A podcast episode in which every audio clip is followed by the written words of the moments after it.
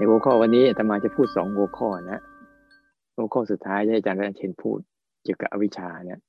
เพราะท่านเคยพูดอยู่เสมอๆว่าอาวิชชานี่อธิบายได้หนังสือได้เป็นเล่มๆเดี๋ยววันนี้เราจะฟังเรื่องอวิชชาจากท่านนะแต่เรื่องของการตื่นรู้กับจิตเดิมแท้นี่จะมาอธิบายเป็นส่วนหนึ่งข้อนี้ก็ดีนะมันเหมือนกับเป็นคอร์สในสนทนาธรรมกันสลับกันนะ ฉะนั้นวันนี้ก็เป็นเรื่องเป็นวันที่ เรียกว่า จะเข้าถึงเส้นชัยเนี่ยจะจะพาจิตกลับถึงบ้านได้หรือไม่ได้ นี่ก็ก็ไม่เป็นไร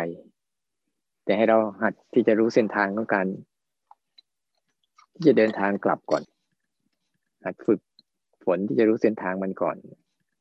ทีนี้เรื่องเรื่องแรกก่อนนะที่เราไล่ไล่กันมา ไล่กันมาตั้งหลายวันเนี่ย ในเรื่องต่างๆ แต่ละวันแต่ละวันมาก็อาจจะจำไม่ได้ล้วแต่ก็ให้ก็ให้สังเกตดูว่ามันจะเป็นเรื่องเริ่มต้นท่ามกลาง แล้วก็ท่อนปลายนั้นแต่ละคน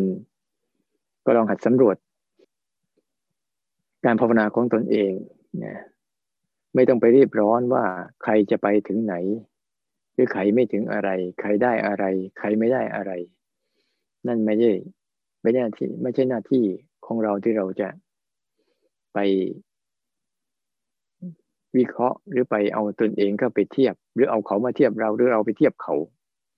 นั่นมันเป็นเรื่องของของการสร้างตัวตนว่า เราเก่งกว่าเขา เราดีกว่าเขา เราแย่กว่าเขา หรือเขาดีกว่าเรา เขาเก่งกว่าเรา หรือเขาแย่กว่าเรา นั่นไม่ใช่เรื่องของการฝึกปฏิบัติธรรม การฝึกปฏิบัติธรรมนั้นก็ให้ฝึกรู้ตัวเองเฉยเรียนรู้ตัวเอง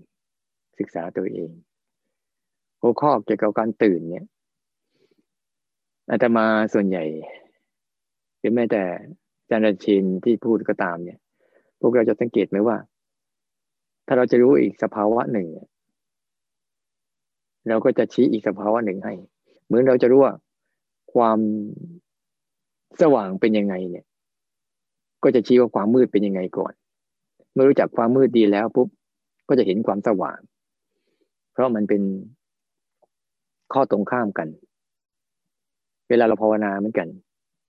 เราพยายามที่จะให้จิตจิตใจเราให้เจ้าจิตเราอะพยายามเห็น สิ่งตรงข้าม แล้วมันจะเกิดสิ่งที่มันมันอยู่ เห็นฝั่งนู้นโอ้ประมาณวันนี้เราเห็นฝั่งนู้น เราก็จะรู้จักฝั่งนี้ ประมาณนั้น แล้วก็ยังการตื่นเหมือนกัน เราต้องรู้การหลับก่อน ว่าหลับเป็นยังไงไม่รู้จักหลับ อาการหลับชัดเจน ลักษณะของการหลับชัดเจนแล้วเนี่ย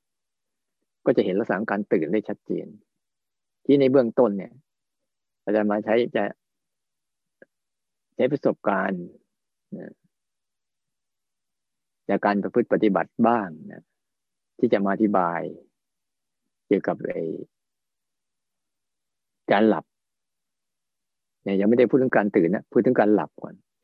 ทีนี้เราก็จะเจาะลงไปที่ว่า เรื่องของรูปและนามนั่นแหละ เป็นหลัก การหลับของรูปทุกคนก็จะเห็นว่า อาการหลับของร่างกายเนี่ย เวลาร่างกายเราหลับ เหมือนเมื่อกี้ที่เราก่อนเราจะลุกขึ้นมาทำกิจกรรมกันเนี่ย เวลาร่างกายมันหลับ มันเป็นยังไง ก็จะรู้จักให้ชัดว่า เวลามันหลับปั๊บเนี่ย มันไม่รับรู้อะไรเลยไม่ว่าใครจะทำอะไรที่ไหนยังไงกับเราแบบไหนก็ตาม หรือใครกำลังทำอะไรกันที่ไหนก็ตาม เมื่อเข้าภาวะของการหลับแล้วเนี่ย มันจะไม่รู้อะไรเลยไม่ว่าสิ่งนั้นจะอยู่ตรงหน้า อยู่ใกล้อยู่ไกลเราก็จะไม่รับรู้ตาก็จะไม่รับรู้อะไรหู ก็จะไม่รับรู้อะไร ตาหูจมูกลิ้นกายต่าง ๆ เนี่ย ถ้าเป็นการหลับแล้วเนี่ย มันมันจะไม่รับรู้อะไร มันจะพักผ่อน แต่พอตื่นนะถ้ากายตื่นล่ะ ก็เหมือนที่เรากำลังรู้สึกอยู่อย่างนี้แหละนะเวลากายตื่นปุ๊บเราก็จะรับรู้สิ่งที่เกิดขึ้น รอบๆตัวนะห็นการทำงาน ของสิ่งรอบๆตัว อยู่ตาก็ทำงานของตาหูทำงานของหูทำกายทำงานของกายนะแล้วก็เห็นใจเห็นจิต ให้เจ้าจิตมันทำงาน คือทำหน้าที่ ในการตื่นขึ้นมาแต่ยิ่งยิ่งการตื่นทางกายเนี่ย ก็จะเห็นชัดอ๋อเรารับรู้ว่าสิ่งรอบๆตัวมีอะไรเกิดขึ้นบ้าง มันจะเป็นภาวะที่ตรงกันข้ามทันทีเลย หลับนี่ไม่รู้ ตื่นนี่คือการรู้ อันนี้คือเป็นภาวะของของเราอะแต่บางครั้งเราสังเกตไหมแม้แต่เราตื่นเราก็ยังไม่รู้อีกเลยแต่กายตื่นอยู่เนี่ย ก็ยังไม่รู้การตื่นของกายอีกคนส่วนใหญ่แต่การหลับของกายเนี่ยเห็นคนโน้นหลับ เห็นคนนู้นหลับเนี่ย ยังยังรู้สึกได้นะแต่พอตื่นขึ้นมาพวกตัวเองยังไม่รู้เองนี่ซ้ำไปว่าตัวเองตื่นนะ แต่ร่างกายเนี่ยมันก็จะตื่นของมันเองมันหลับของมันเองมันตามเรื่องตามระบบตามเหตุปัจจัยของมันเนี่ย เวลาเหตุปัจจัยหลับมันก็จะเป็นอาการแบบนี้แหละ ไม่รับรู้เรื่องราวอะไรเกิดขึ้นนะปิดสวิตตัวเองเหมือนปิดไฟ แต่เวลาเราตื่นขึ้นมาปุ๊บก็เหมือนกับเราเปิดสวิตเหมือนเปิดไฟนะมองเห็นอะไรทุกอย่าง ลักษณะทุกเรื่อง ที่มันปรากฏ อยู่ต่อหน้าต่อตานี่แหละ นี่ปรากฏกายก็ปรากฏชัดเจน เสียงที่ได้ยินอยู่ในขณะนี้ก็ปรากฏ ตาที่เห็นรูปเฉพาะหน้า ในสถานที่เราอยู่แต่ละแห่งแต่ละแห่ง หรือแม้แต่ในหน้าจอก็ปรากฏ กายทั้งหมด เย็นบ้างร้อนบ้าง เจ็บบ้างปวดเมื่อยเมื่อยบ้างก็ปรากฏ สิ่งเหล่านี้นะ่ยมันทำให้เรารู้จัก แทนเราเวลาเราตื่นขึ้นมาเนี่ย เราจะรู้จักกายทันทีว่ามีอะไรเกิดขึ้นเนี่ยเรียกลักษณะการตื่นกายนี่ยตื่นกายก็คือ รู้จักสัมผัสกับอาการของร่างกายที่มันมีอะไรกำลังเกิดขึ้นมา ทั้งหมด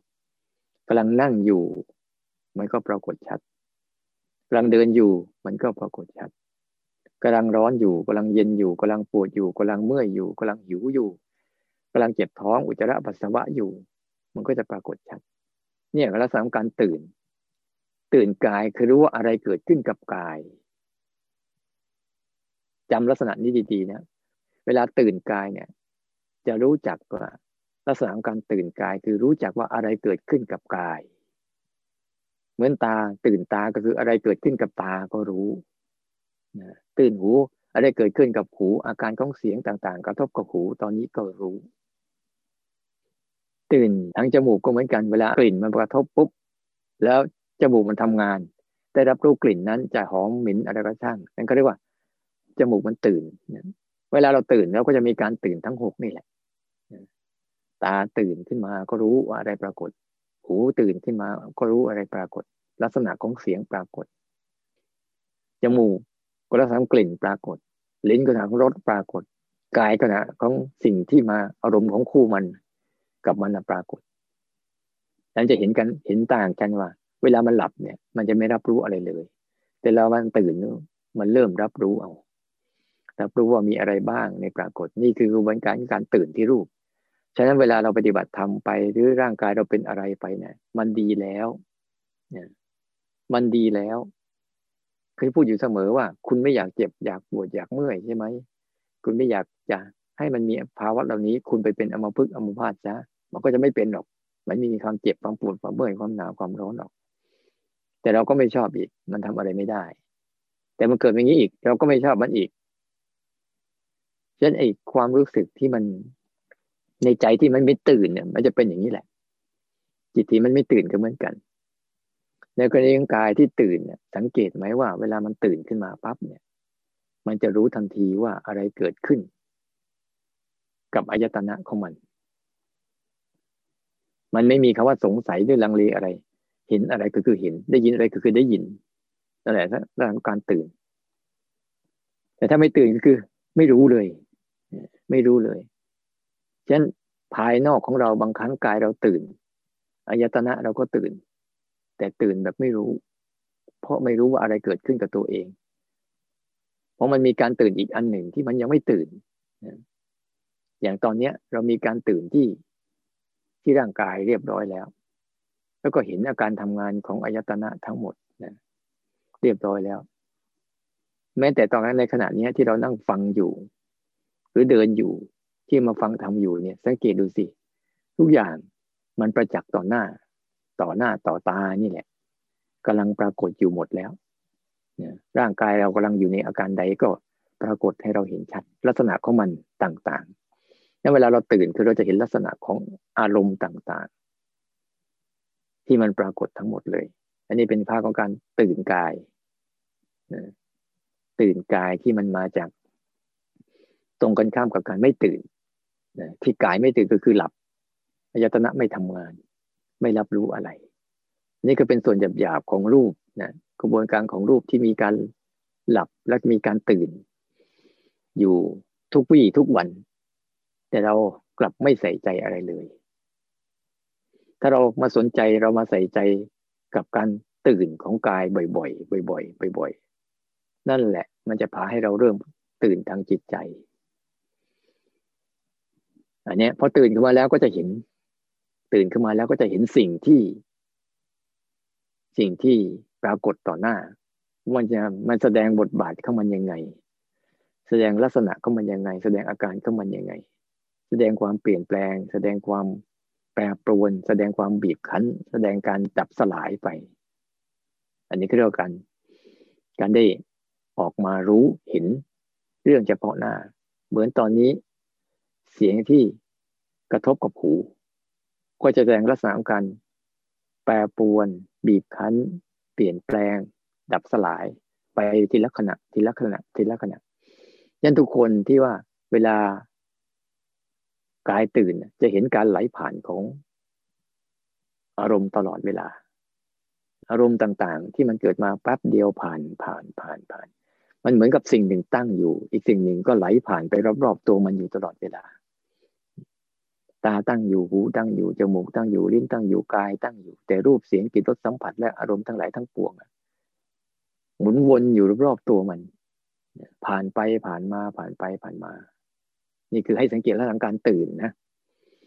ยันเวลาเรารู้สึกกับอะไรทั้งร่างกายเนี่ย ให้ถือว่านั่นแหละคือการตื่นกายกำลังปวดกำลังเมื่อยกำลังยืนกำลังเดินกำลังร้อนกำลังหนาวกำลังเคลื่อนกำลังไหวนี่แหละนั่นแหละก็กายกำลังตื่น แม้ใจที่กำลังตื่นอยู่ก็คืออะไรกำลังเกิดกับใจ อะไรที่มันกำลังปรากฏกับใจ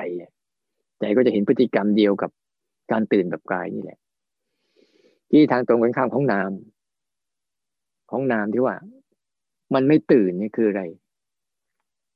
เอาการไม่ตื่นก่อน การไม่ตื่นของของจิต ที่เป็นตัวชี้วัดได้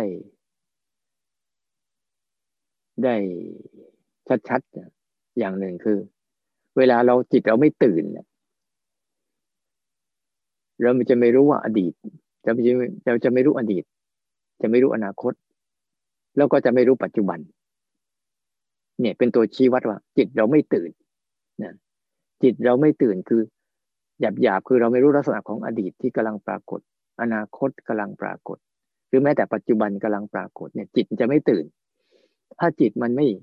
รู้จักอดีต รู้จักอนาคต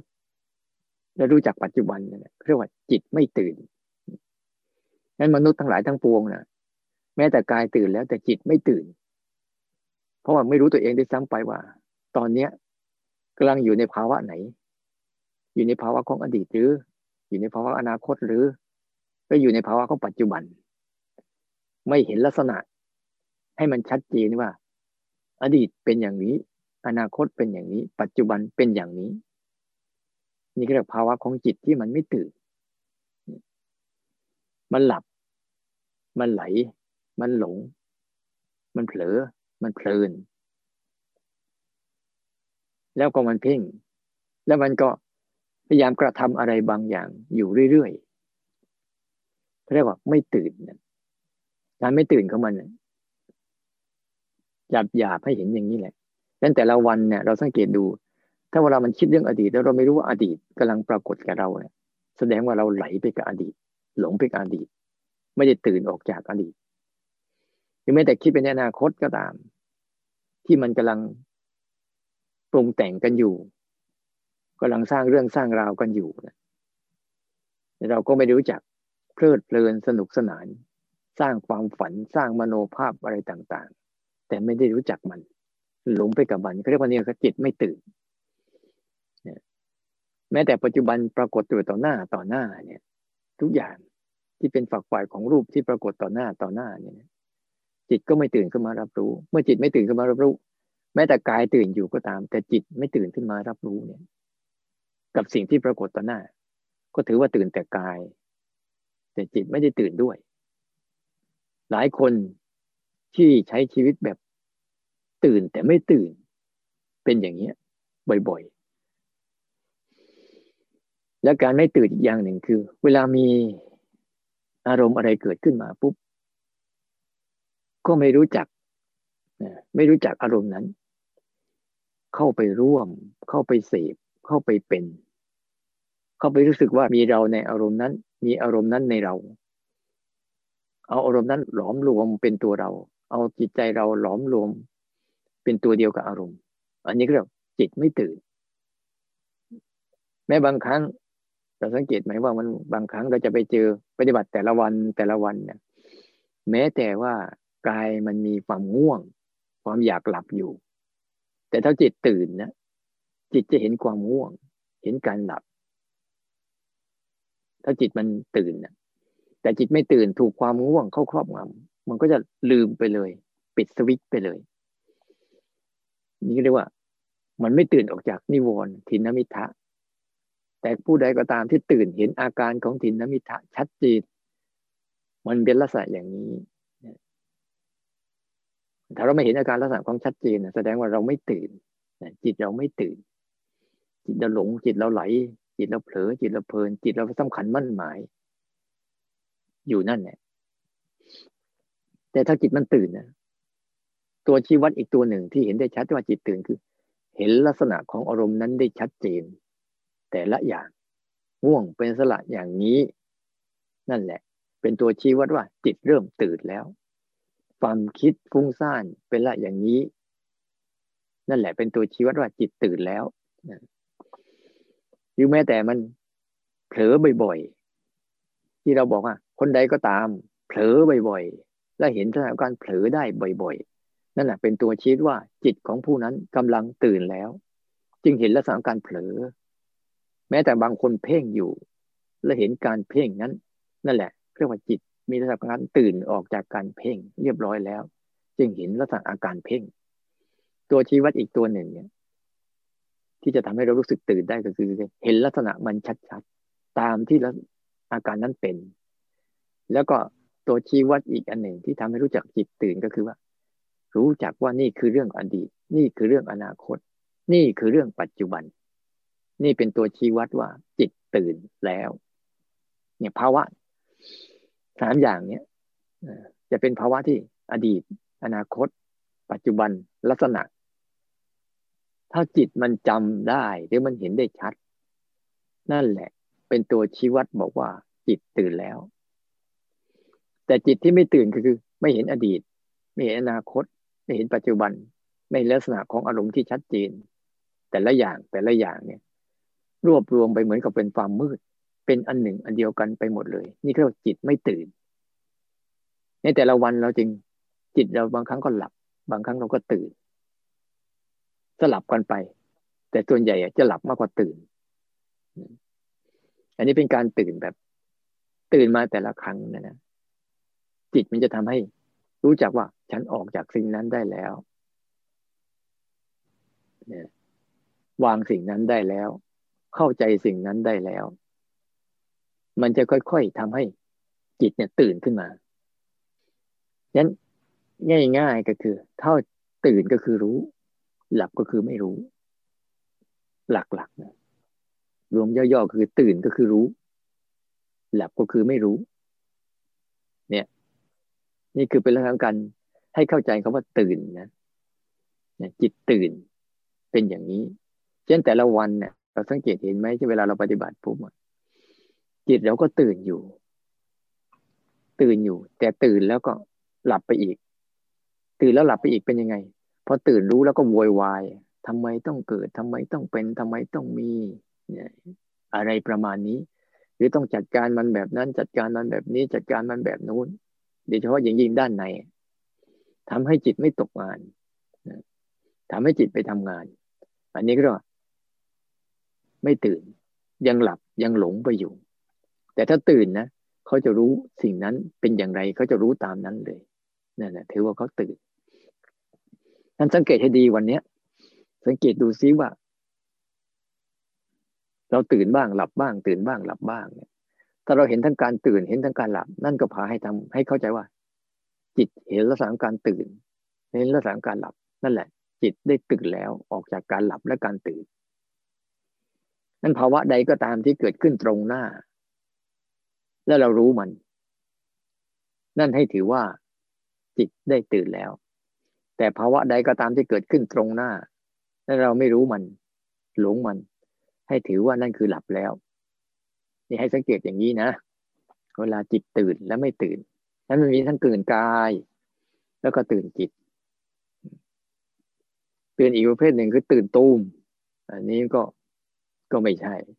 ตื่นตูมตกใจหวาดกลัวระแวง อันนี้ก็ไม่ใช่ตื่นเลยให้ฝึกว่าคอร์สเนี้ย เราต้องฝึกหัด พาให้เอา พาให้ตัวรู้สึกเนี่ย เขาสังเกตลักษณะต่างๆ ของอารมณ์ให้ได้ ไม่มีการปฏิเสธมัน มีแต่การศึกษาลักษณะของมัน ทุกเรื่อง ไม่มีการรังเกียจ รือไม่มีการที่จะเป็นเจ้าเข้าเจ้าของใด ๆ แต่มีแต่ว่าทำให้เกิดการเรียนรู้ให้มากขึ้น เรียนรู้ลักษณะไป ไม่งั้นแล้วเราจะพาจิตเราตื่นไม่ได้ มันก็จะหลงไปอดีตอนาคต ฉะนั้นตื่นหยาบๆเนี่ยจะเห็นชัด ตื่นกายคือรู้ว่าอะไรเกิดขึ้นกับกาย ตื่นจิตก็คือรู้อดีต รู้อนาคตและรู้กับปัจจุบัน อันเนี้ย แล้วก็ตื่นจิตอีกอันหนึ่งคือจำลักษณะรู้ลักษณะของความหลากหลายทางอารมณ์ได้ มีความหลากหลาย มีความหลากหลายชนิด หลากหลายลักษณะ แต่มีอาการเดียวกัน คือบีบคั้น เปลี่ยนแปลง แตกดับ อันเนี้ยจะทำให้จิตนั้น สรุป เมื่อเรียนรู้แล้วสรุปความรู้ได้ เข้าใจความรู้ได้เนี่ย มันจะเกิดกำลังปล่อยวาง มื่อมันเกิดกำลังปล่อยวางปุ๊บจิตเดิมแท้นะจิตเดิมแท้ก็จะปรากฏ จิตเดิมแท้คือจิตที่ ไม่เป็นอะไร ไม่มีอะไรเนี่ยเป็นจิตที่เหมือนน้ำใสๆอุปมาเหมือนน้ำใสๆนะที่มันยังไม่ได้เป็นอะไร มันก็อยู่ของมันอย่างนั้นแหละ แต่พอมันไม่แท้ มันก็จะมีสิ่งปลอมปนให้เปลี่ยนสีสันรูปลักษณ์ไปเรื่อยๆ แต่สีสันรูปลักษณ์อันนั้นอะ ไม่ใช่จิตเดิมแท้ แต่เป็นสิ่งมาปลอมปน ให้เสมือนว่าไม่มีจิตเดิมแท้ เหมือนกับเราน้ำใสๆแล้วเอาตมเลนเข้าไปใส่ เราเรียกว่าน้ำขุนจริงๆน้ำไม่ได้ขุนแต่ตมเลนต่างหากที่ขุน มันจิตเดิมแท้ไม่เคยขุนมัวอะไรหรอก แต่อารมณ์ที่จรมาต่างหากที่มันคอยดักผสมให้จิตเดิมแท้นั้น มีสภาพเปลี่ยนไป แต่พอ ยิ่งเราถ้าเรายิ่งนิ่งได้มากเท่าไหร่นะไอ้สิ่งที่ปลอมปนเรานะ่ะ มันก็ยิ่งตกตะกอนเร็วขึ้น เราสังเกตดูเวลาเรา เราจะให้น้ำใสจากน้ำขุ่นเป็นน้ำใส ถ้าเรายิ่งเขย่ามันเรื่อยๆเขย่ามันเรื่อยๆเขย่ามันเรื่อยๆปุ๊บภาวะของน้ำใสๆจะไม่ปรากฏ เหมือนกันเวลาเราภาวนาเนี่ย ถ้าเราพยายามจะทำอะไรกับอารมณ์อยู่เรื่อยๆเนี่ยจิตเดิมแท้เราจะไม่ปรากฏนะจะไม่ปรากฏขึ้นมาเลย ทั้งที่เขามีอยู่ แต่เขาถูกเขาเหย่าเขาเหย่าเขาเหย่าให้ผสมปนเปกันไปหมดเลย แต่พอเราทำให้เขาตกงาน ทำให้เขาไม่ทำงานเขาจะเริ่มนิ่ง เมื่อตัวเขานิ่งปุ๊บก็เหมือนกับ มันเริ่มแยก เริ่มแยกจากไอ้ไอตะกอนที่ปนปนมันเริ่มจิตเดิมแท้ก็จะเริ่มแยกจะออกจากอาการที่มันปนปนอยู่พอเขายิ่งนิ่งมากเท่าไหร่เนี่ยรู้ซื่อๆรู้นิ่งๆมากๆเข้าเท่าไหร่เนี่ยลักษณะของอารมณ์ต่างๆ ที่มันจะปั่นป่วนวุ่นวาย ลักษณะของมันคือปั่นป่วนวุ่นวายอยู่แล้ว แต่ถ้าเรานิ่งเนี่ยเราจะเริ่มเห็น เห็นตะกอนตะกอนที่มัน มันปนอยู่ในน้ำมันก็จะเริ่มแยกตัวเองออกว่าอ๋อจิตเดิมแท้เราไม่ใช่ตะกอนไม่ใช่ผุงไม่ใช่ผง ไม่ใช่โคลนตม แต่โคลนตมเป็นอีกชนิดหนึ่งต่างหากเหมือนกันจิตเดิมแท้ ก็ไม่ใช่อารมณ์เหล่านี้ ไม่ใช่อารมณ์รักโลภโกรธหลง อารมณ์รักโกรธโลภโกรธหลงก็ไม่ใช่จิตเดิมแท้ แต่ถึงเวลามันเกิดขึ้นมาปุ๊บเราไม่รู้จักจิตเดิมแท้ของเราเอง ที่มันรู้ซื่อใสๆนิ่งๆ ไม่ได้มีโลภมีโกรธมีหลงอะไรกับใคร มีแต่รู้ว่าโลภรู้ว่าโกรธรู้ว่าหลง อันเนี้ย แค่รู้เฉยๆรู้ลักษณะรู้อาการมัน ยิ่งเราฝึกให้มันตื่นแบบ นี้บ่อยๆ จิตเดิมแท้ก็จะปรากฏขึ้นเรื่อยๆ มันจะเริ่มแยกออก แยกออกว่า ลักษณะต่างๆ ไม่ใช่ ไม่ใช่ตัวจิต ตัวจิตก็ไม่ใช่ลักษณะต่างๆลักษณะต่างๆ เป็นสิ่งที่จรมา จรมาชั่วครู่ ชั่วคราว ชั่วยาม ชั่วขณะหนึ่ง แล้วเดี๋ยวก็ดับไปอันนี้แต่ส่วนใหญ่ที่ไม่รู้จักตัวจิตเดิมแท้ ก็จะไปผลขวายเอาสิ่งที่ เป็นอารมณ์นั่นแหละ เสมือนว่าเป็นจิตเดิมแท้เข้าไปรักโลภโกรธหลงเข้าไปดีใจเข้าไปเสียใจ เข้าไปพอใจ เข้าไปกับกุศลและอกุศลต่างๆ ถ้าเราเข้าใจจริง ๆ แม้แต่เข้าใจจริงจิตเดิมแท้แม้แต่อารมณ์เช่นสติ สมาธิ หรือปัญญา สิ่งเหล่านี้ก็ไม่ใช่จิตเดิมแท้ แต่เป็นเครื่องมือช่วยให้ จิตเดิมแท้ปรากฏได้ดีขึ้นกับอีกอันหนึ่งคือ เครื่องมือที่ทำให้จิตเดิมแท้ไม่ปรากฏคือโลภโกรธหลงอกุศลทั้งหลายทั้งปวงนั่นแหละ เป็นสิ่งที่ทำให้จิตเดิมแท้ไม่ปรากฏ แต่กุศลทั้งหลายทั้งปวง มีสติ มีศีลมีสมาธิมีปัญญาพวกนี้ก็จะทำให้จิตเดิมแท้ให้ปรากฏยันมีทั้งสองฝักฝ่าย ฝักฝ่ายหนึ่งส่งเสริมให้จิตเดิมแท้ปรากฏชัด อีกอันหนึ่งส่งเสริม พัฒนาวิธีการที่จะกลบเกลื่อนไม่เห็นจิตเดิมแท้ นั่นจิตเดิมแท้ไม่ได้เป็นอะไร มันเป็นเหมือนฟอกท้องฟ้า แต่สิ่งที่ปรุงแต่งนั้น ที่คอยดักบดบังมันอยู่เนี่ย มันเป็นสิ่งที่ทำให้ไม่เห็นจิตเดิมแท้ยันถ้าเรายิ่งความรู้สึกสติและอุเบกขานี่แหละ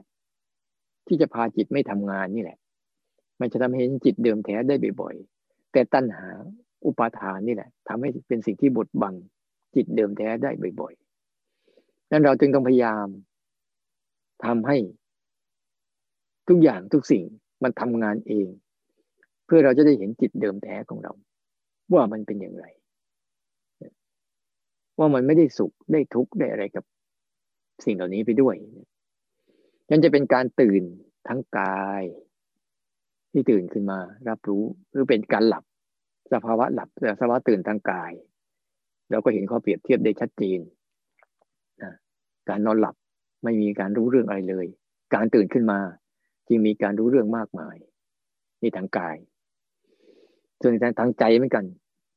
ใจที่หลับคือไม่รู้อดีต ไม่รู้อนาคต ไม่รู้ปัจจุบัน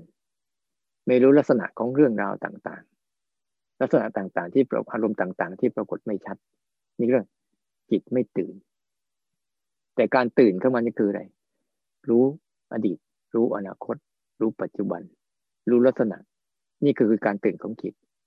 พอมันฝึกอย่างนี้มันเข้าปุ๊บมันก็จะไปตุ้นกระตุ้นธาตุเดิมแท้ว่า ฉันไม่ได้เป็นอะไร สิ่งที่เป็นไม่ใช่ฉัน ฉันไม่ได้เป็นสิ่งเหล่านั้น แต่ฉันอยู่กับสิ่งเหล่านี้แหละ ได้เห็นมัน ได้เข้าใจมัน ว่ามันเป็นมัน ไม่ใช่เป็นเรา ให้เข้าใจว่าจิตเดิมแท้ไม่ได้มีโลภมีโกรธมีหลงอะไร มีแต่ภาวะใสซื่อ สิ่งนั้นเป็นอย่างไรก็รู้อย่างนั้น นี่ตัวต่อมาคือตัวอวิชชาเนี่ย เป็นตัวคอยอยากปั่น ให้เรื่องราวเหล่านี้เกิดขึ้น ในรูปแบบต่างๆ ก็อยากให้อาจารย์ราเชนท่านได้ ให้ความรู้ เกี่ยวกับเรื่องอวิชชา เพราะมันเป็นหัวใจสำคัญ ในการที่จะทำให้เรา หลงไปกับทุกเรื่องทุกราวอวิชชาเนี่ย เป็นหัวหอกในการนำพาจิตเราไม่ตื่นพาจิตเราตื่นไม่เป็น จะขอนิมนต์จันทาเชนได้ต่อตรงจุดนี้นะอวิชชาทำหน้าที่ให้ไม่รู้ทำหน้าที่ให้ เกิดอะไรบางอย่างขึ้น อะไรบางอย่างนะก็คืออะไรบางอย่างทั้งหมดนั่นแหละ อะไรก็ตาม ที่มันปรากฏขึ้นในจิตเรานะอะไรก็ตามที่มีลักษณะบางอย่างขับเคลื่อนตัวเอง มีลักษณะแบ่งแยก มีบางอย่างขึ้น ในจิตเรานะนั่นแหละไอ้เบื้องหลังไอ้สิ่งที่ทำให้ไอ้บางอย่างปรากฏขึ้นในจิตเรานะ มาจากแรงของอวิชานี่แหละ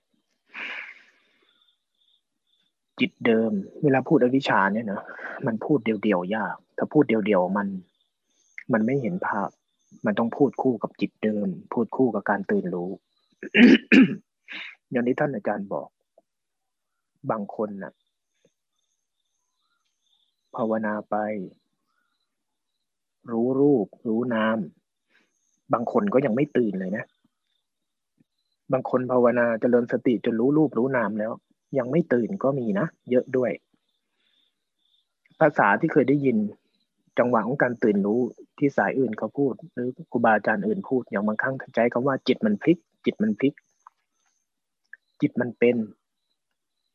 อะไรพวกนี้มีคำที่เขาเรียก การตื่นรู้โพธิจิต จิตเดิมแท้จิตประพัสสอน การตื่นรู้มาทำให้เรารู้จักสิ่งนี้ รู้จักสิ่งเดิมสิ่งนี้ การตื่นรู้เป็นจังหวะของจิต การตื่นนะเป็นจังหวะของจิต ที่หลุดจากอวิชชาอาวิชชาทำหน้าที่ ตอนนี้ถ้าเรามองออกไปรอบๆเนี่ย มองออกไปรอบๆไอ้ความมืดนั่นแหละ ความมืดในใจนั่นแหละ ความมืดในใจทำให้เกิดความคุมเครือ ทำให้จิตมันเกิดความคุมเครือ เดี๋ยวจะไล่ที่มาไอ้เรื่องเนี้ยทำไมมันต้องเป็นแบบนั้น แต่การตื่นรู้มันทำให้จิตมันหลุดออกจากความมืดในใจที่มันเคยคุมเครือ ใจที่มันมีความคุมเครือ อวิชชาเป็นชื่อเฉยๆนะ แต่เวลาอาวิชชาที่มีอยู่ในใจเราเนี่ย มันมีอยู่ในรูปของแรงอุปทาน แรงอุปทานในจิตเนี่ย ไม่ใช่ขันนะแรงอุปทานไม่ใช่ ไม่ใช่ตัวสภาวะ เข้าใจคำว่าตัวสภาวะไหมตัวสภาวะคือลักษณะ อย่างเช่น ความโกรธเป็นตัวสภาวะนะเพราะมันมีลักษณะปรากฏชัด มีลักษณะพิเศษชัดเลย ตัวปิติ อารมณ์ดี ตัวชอบ ตัวโกรธ ตัวหลง ตัวลักษณะอะไรทั้งหลายอันนั้นเรียกว่าสภาวะ ตัวสภาวะเนี่ยเป็นลักษณะที่สัมผัสได้ปรากฏได้ มีลักษณะพิเศษ ชัดเจน มีภาพมีสีมีกลิ่นมีเสียง ลักษณะชัดเจนของมัน แต่อุปทานอวิชา มันไม่เป็นแบบนั้น มันไม่มี มันไม่มีสีไม่มีกลิ่น สติเนะ่ะรู้จักไอ้พวกนี้ไม่ได้เลยนะ เกินขอบเขตของไอ้ตัวรู้ของไอ้ดีสติที่เราฝึกเนี่ย เกินขอบเขตนะเกินขอบเขตความสามารถของมัน ตัวที่จะสัมผัสรับรู้ แล้วก็รู้ถึงความมีอยู่ของสิ่งนี้ได้ คือปัญญายาณเท่านั้น เปรียบเทียบให้เข้าใจอีกอย่างหนึ่งตัวอุปทานตัวอวิชชาเนี่ย มันเหมือนอขึ้นแม่เหล็กที่มีอยู่กับโลก เรารู้ใช่ไหมว่าโลกเนี่ย มี ขั้วลบขั้วบวก มีแรงแม่เหล็กบางอย่างที่ห่อหุ้มโลกทำให้เกิดกระแสน้ำหมุนซ้ายหมุนขวาทำให้เกิดเข็มทิศทำให้เกิดอะไรทั้งหลาย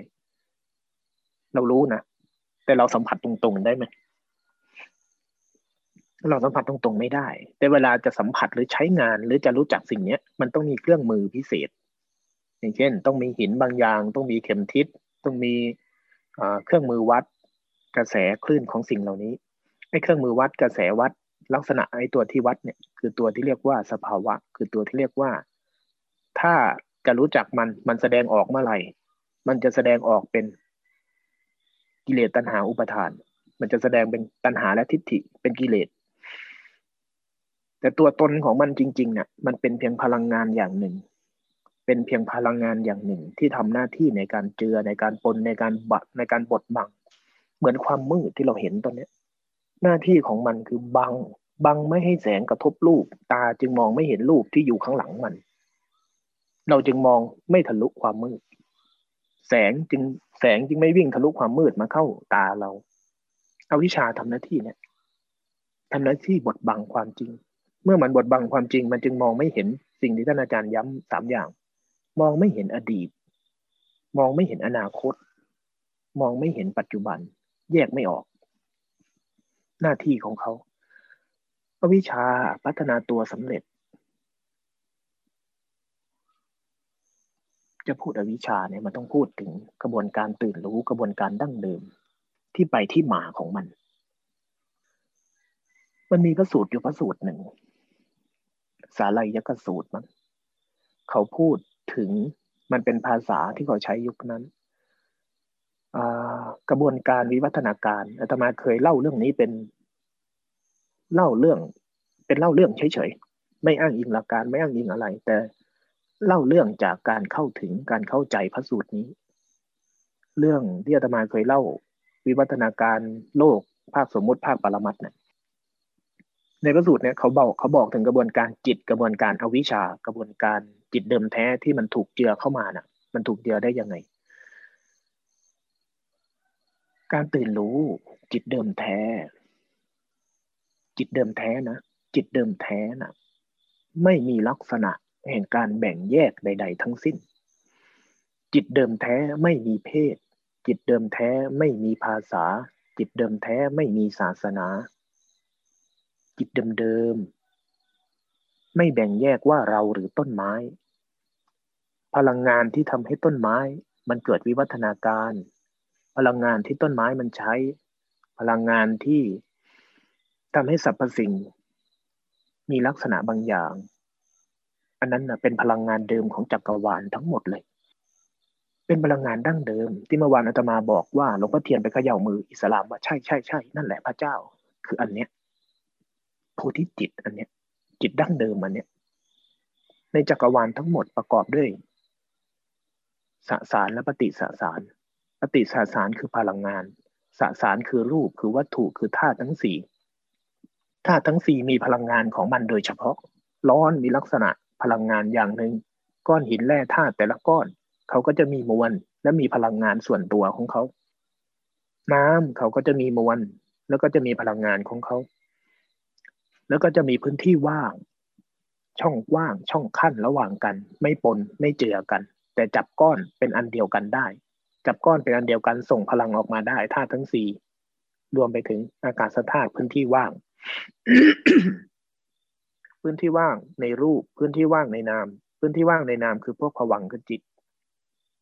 จิตว่างจิตปกติจิตว่างๆก่อนที่มันจะเป็นอะไรทั้งหลาย ก่อนที่มันจะหย่อนลงไปถึงธาตุรู้ ทีนี้ธาตุรู้ในภาษาเนี่ย ในภาษาที่เรียกว่าธาตุรู้ในธาตุทั้งหกเนี่ยธาตุรู้นั่นแหละคือจิตเดิม พลังงานเดิม พลังงานนี้เชื่อมโยงกันทั้งจักรวาลเลย เชื่อมโยงกันทั้งสรรพสิ่ง ขอบเขตมันกว้างแค่ไหนไม่รู้อาตมาก็เข้าไม่ถึงขอบเขตของมัน รู้แต่ว่าสัมผัสได้แต่ว่ามันไม่แบ่งแยกอะไรเลยทั้งหมด รู้แต่ว่าต้นไม้ใช้พลังงานนี้ พลังงานเดิมที่มีพลังงานเดิมในในสิ่งที่เราสัมผัสได้จากตัวเอง กับต้นไม้ใบหญ้า กับทุกสรรพสิ่งรอบตัว เป็นอันเดียวกัน เชื่อมโยงกัน ไร้ขอบเขตไร้ภาษา มันเป็นสิ่งหนึ่งที่มีอยู่ตั้งนานแล้ว แต่มันเข้าถึงยากมันสัมผัสไม่ได้ มันมันชี้วัดไม่ได้ มันเอาอะไรบางอย่างมาวัดมันไม่ได้ มาจับมันตั้งขึ้นไม่ได้ เพราะถ้าเมื่อใดที่พยายามจะทำอย่างนั้น มันจะบดบังสิ่งนั้นตลอดเวลาพลังงานที่ต้นไม้มันใช้นะ พอมันใช้เสร็จ เวลาพลังงานเนี้ยในจักรวาล ถูกรูปทั้งสี่ดินน้ำลมไฟประกอบกันด้วยความพิเศษเฉพาะก็สร้างลักษณะของรูปขึ้นมา กลายเป็นต้นไม้กลายเป็นต้นหญ้า กลายเป็นเมล็ดพันธุ์ จากเมล็ดพันธุ์ของต้น เมล็ดพันธุ์ก่อนที่จะก่อตัวเป็นต้นไม้ มันก็จะมีเชื้อ เชื้ออ่อนเล็กๆนะ่ะ เขาเรียกว่าเชื้อผีชะ เชื้อผีชะของฝ่ายรูปอันนั้นน่ะ มันเอาพลังงานนาม พลังงานดั้งเดิม พลังงานของจักรวาล พลังงานของพระเจ้า พลังงานของผู้สร้าง พลังงานของจิตเดิม มันเอาสิ่งนั้นบรรจุไว้ด้วย มันจึงเป็นการประกอบกันของรูปทั้งหกในต้นไม้นะมีรูปทั้งหกครบ ดินน้ำลมไฟที่ว่างแล้วก็พลังงานเดิม ถ้าพลังงานเดิมไม่ประกอบ ต้นไม้ใบหญ้าหรือเมล็ดพันธุ์นั้น ต่อให้เอาไปใส่ดินใส่น้ำมันก็จะไม่งอก เพราะตัวพลังงาน นามที่มันเป็นพลังงานดั้งเดิมที่เป็นธาตุรู้เนี่ย มันไม่ได้ร่วมด้วย พอพลังงานทั้งหกของสรรพสิ่งเนี่ยมันผสมกันได้ปัจจัยประกอบได้ปัจจัยเพิ่ม ดินน้ำลมไฟเกิดการขับเคลื่อนธาตุทั้งสี่เกิดการขับเคลื่อน มันจึงเกิดวิวัฒนาการ พอมันวิวัฒนาการ ต้นไม้จากเมล็ดพันธุ์ ได้ความชื้นได้มวลอากาศ มันจึงทำให้เกิดการขับเคลื่อนของฝ่ายรูป ค่อยๆค่อย ๆ มองแล้วค่อย ๆทำความเข้าใจนะการขับเคลื่อนของฝ่ายรูป รูปมันก็อยู่นิ่งไม่ได้ เพราะว่ารูปทั้งหมด รูปทั้งหมด อยู่ภายใต้ไตรลักษณ์ไตรลักษณ์ทำให้เกิดกระบวนการของการขับเคลื่อนทำให้เกิดกระบวนการการเกิดและดับคือการขับเคลื่อน เพราะฉะนั้นรูปจะไม่อยู่นิ่ง ถ้าไม่วิวัฒนาการขับเคลื่อนไปหน้า ก็วิวัฒนาการขับเคลื่อนสลาย รูปจะไม่อยู่นิ่ง เพราะรูปทั้งหมดอยู่ภายใต้กระบวนการนี้ กระบวนการนี้ก็ไม่มีใครเป็นผู้บทบัญญัตินะไตรลักษณ์เนี่ยไม่มีใครเป็นผู้บทบัญญัติ กระบวนการขับเคลื่อนมันจึงทำให้เมล็ดพันธุ์ ต้องขับเคลื่อนเมื่อขับเคลื่อนทำให้เกิดมวลอากาศ พลังงานของรูป การถ่ายเท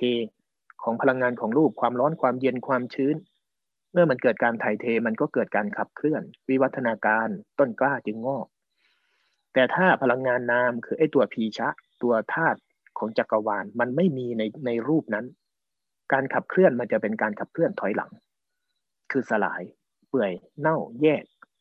แต่ถ้าพลังงานนามมันมีอยู่ในนั้น มันจะทำให้ต้นไม้นั้นเกิดการขับเคลื่อนและวิวัฒนาการเติบโต มันก็ค่อยๆ เติบโตมา รูปทั้งสี่เกิดการถ่ายเทกันตลอดเวลา เห็นไหมว่าต้นไม้เนี่ยเอาแค่พลังงาน แร่ธาตุคือพลังงานแต่ละชนิด เราเองก็เหมือนกัน ใครเคยเห็นตัวเองนั่งเอาพลังงานเข้าไปในร่างกายบ้างเวลาคุณกินข้าวนะคุณเห็นไหมเวลาคุณกินน้ำคุณเห็นไหมพฤติกรรมที่อยู่ภายใต้ชื่อว่ากินน้ำพฤติกรรมที่อยู่ภายใต้ชื่อว่ากินข้าว คุณสังเกตความเป็นสภาวะปรมัตคือธาตุแท้สิ่งแท้ของมันไหมว่าคืออะไร เราแค่เอาพลังงาน เราแค่เอาแร่ธาตุให้เกิดการขับเคลื่อนเฉยๆนะเคยสัมผัสได้ถึงขนาดนี้ไหมอาตมาสัมผัสได้ถึงนะมีครั้งหนึ่งพอเห็นเข้าเนี่ยโอ้มันมีแต่พลังงานที่ขับเคลื่อนตัวเองภายในก็เหมือนเป็นโรงงานของพลังงานกินข้าวกินน้ำกำลังกินอยู่เนี่ยเอ้ามันมีแต่พลังงานน้ำเป็นแต่พลังงานเป็นแต่มวลของเคมีปฏิสาสารเคมีสสารอย่างหนึ่งที่ขับเคลื่อนเข้าไป มันมีแต่การขับเคลื่อนของพลังงานเฉยๆเลยนะไม่มีอะไรเลย คนอื่นเขาอาจจะเห็นเป็นรูปเป็นธาตุทั้งสีดินน้ำลมไฟเป็นนั่นเป็นนี่อาตมาเห็นเป็นเคมี ปฏิกิริยาของเคมีและพลังงานแค่นั้นแหละเวลาเข้าถึงนะอาตมาเข้าถึงแบบนี้ ต้นไม้เองก็เหมือนกันนะมันเอาแค่พลังงานเข้าไปให้เกิดการขับเคลื่อน ทีนี้พอมันขับเคลื่อนไป ส่วนที่เรามองไม่เห็น ต้นไม้เนี่ยเห็นไหม ระหว่างต้นไม้ที่ตายกับต้นไม้ที่เป็น ความต่างมันอยู่ตรงที่ว่าพลังงานของจักรวาลในพลังงานของจักรวาลเนี่ย ถ้ามันถูกใช้ร่วมกับธาตุทั้งสี่ได้ มันจะเกิดวิวัฒนาการไปหน้า เมื่อเกิดสิ่งที่เราเรียกว่าตาย ตาย การตายคือการที่พลังงาน พลังงานเดิม ต้นไม้ตายพลังงานเดิม มันแยกกับธาตุทั้งสี่ พลังงานของจักรวาลมันคลายตัวไปเป็นคืนที่มาของมัน แต่ธาตุทั้งสี่มันมีพลังงานของมัน เพราะฉะนั้นการย่อยสลายลงของธาตุทั้งสี่มันจึงใช้เวลา ต้นไม้ตายใหม่จึงยังมียาง นานไปยางก็ค่อย ๆ หาย เพราะการเปลี่ยนแปลงของเคมี การเปลี่ยนแปลงของธาตุพลังงานของธาตุนั้น ๆ นี่คือธรรมชาติของมัน ทีนี้อวิชชามันเกิดตอนไหนไอ้พลังงานเดิมที่นามมันใช้ที่ต้นไม้มันใช้นะ่ะ มันถูกใช้ แล้วมันถูกเจือปนด้วยพลังงานของลูก พลังงานของธาตุดินน้ำลมไฟที่มันถูกดึงพลังงานเดิมของจักรวาลมาใช้ พอมันใช้บ่อยๆบางครั้งรูป มันมีพลังงานพิเศษ มีพลังงานพิเศษของมันที่เมื่อใช้กับนามแล้วมันเจือปนกับนาม มันทำให้นามนั้นมีลักษณะพิเศษขึ้นมา มีร่องรอยในนามขึ้นมา ร่องรอยในนาม มันถูกรูปผลักดันบ่อยๆ ถูกรูปขับเคลื่อนบ่อยๆ แต่นามแท้และจักรวาลเดินไม่ขับเคลื่อน พลังงานเดิมๆจิตเดิม จิตประพัสสอน ธรรมชาติเดิมฝ่ายนามที่เป็นธาตุรู้ไม่ขับเคลื่อน ไม่คงอยู่ ไม่เป็นไป ไม่อะไรทั้งนั้น พลังงานเดิมอะแต่มันดันไปถูกรูปที่ถูกใช้ผสมกันนะขับเคลื่อน จนทำให้เกิดร่องรอยล่องรอยของพลังงานดาวนางพลังงานเดิม พลังงานนามเดิม พลังงานจิตเดิม เมื่อมันถูกขับเคลื่อน มันเกิดล่องรอยบ่อยๆ มันจึงคืนกลับไปสู่พลังงานจิตเดิมของจักรวาลเดิม ไม่สนิท